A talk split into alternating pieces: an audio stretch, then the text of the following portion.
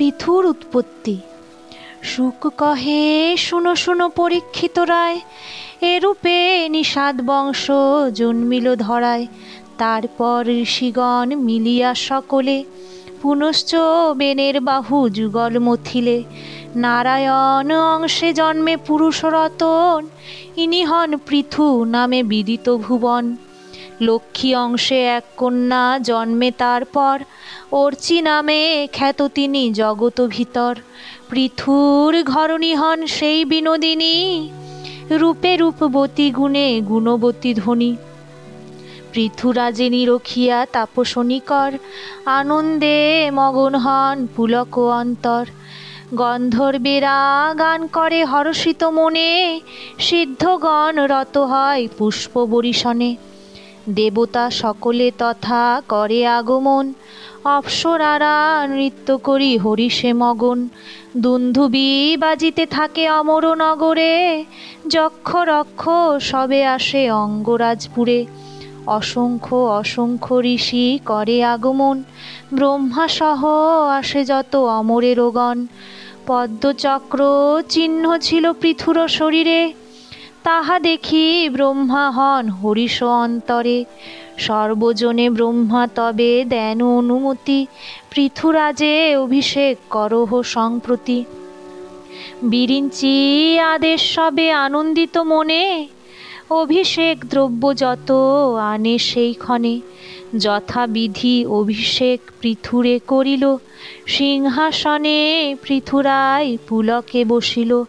বাম দিকে অর্চি দেবী কিবা শোভা পায়। জলদের কোলে যেন জাম দামিনী লুকায়। তারপর দেবগণ হরিষ অন্তরে বিবিধ যৌতুক দেন পৃথু নৃপরি নৃপতিরে।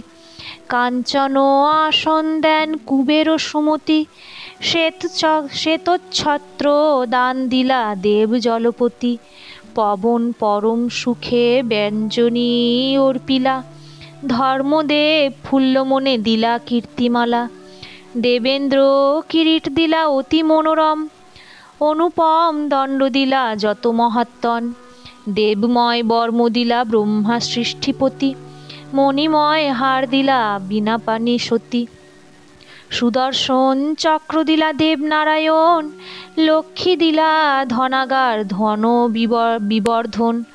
চন্দ্রাকার অসি দিলা রুদ্র মহামতি চর্ম দিলা দুর্গা দেবী মহেশ যুবতী, চন্দ্রদেব অশ্ব দিলা অতি মনোরম তুষ্টা দিলা দিব্যরথ অতি সুশোভন, অজগর ধনু দিলা অগ্নি মহামতি দিব্যবান দিলা সূর্য, কমলিনীপতি, পৃথিবী পাদুকা দিলা আনন্দেরও ভরে, রাজা হয়ে বসে পৃথু সিংহাসন পরে চারিদিকে মাগদেরা স্তব আরম্ভিল।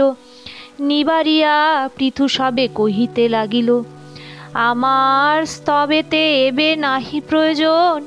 স্তবযোগ্য নাহি আমি জানিবে কখন? যাহার ইচ্ছায় সৃষ্ট জগত সংসার, স্তবযোগ্য হন সেই হরিগুণাধার। তাহার করহ স্তব একান্ত অন্তরে অবহেলে যাবে তরি ভব পারাবারে বৃথা তবে যেই জন হয় বিমোহিত, তাহার সমান মূর্খ না হেরি কচিত। যেই জন মূর্খ হয় সংসার মাঝারে স্তবেতে জনমে তুষ্টি তাহারও অন্তরে।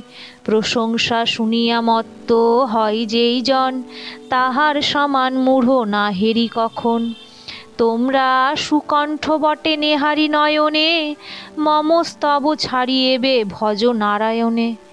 একান্ত অন্তরে স্তুতি কর অনুক্ষণ, ইহপর উভয়ত্র মঙ্গল সাধন। এই রূপে মিষ্টভাষে পৃথু নরপতি করিলেন নিবারণ বন্দিগণ প্রতি। তথাপি তাহার তাহা না শুনি শ্রবণে, করিতে লাগিল স্তব পুলকিত মনে। ভাগবতের সুধা কথা অতি মনোহর, বিরচিয়া হয় বেনি প্রফুল্ল অন্তর।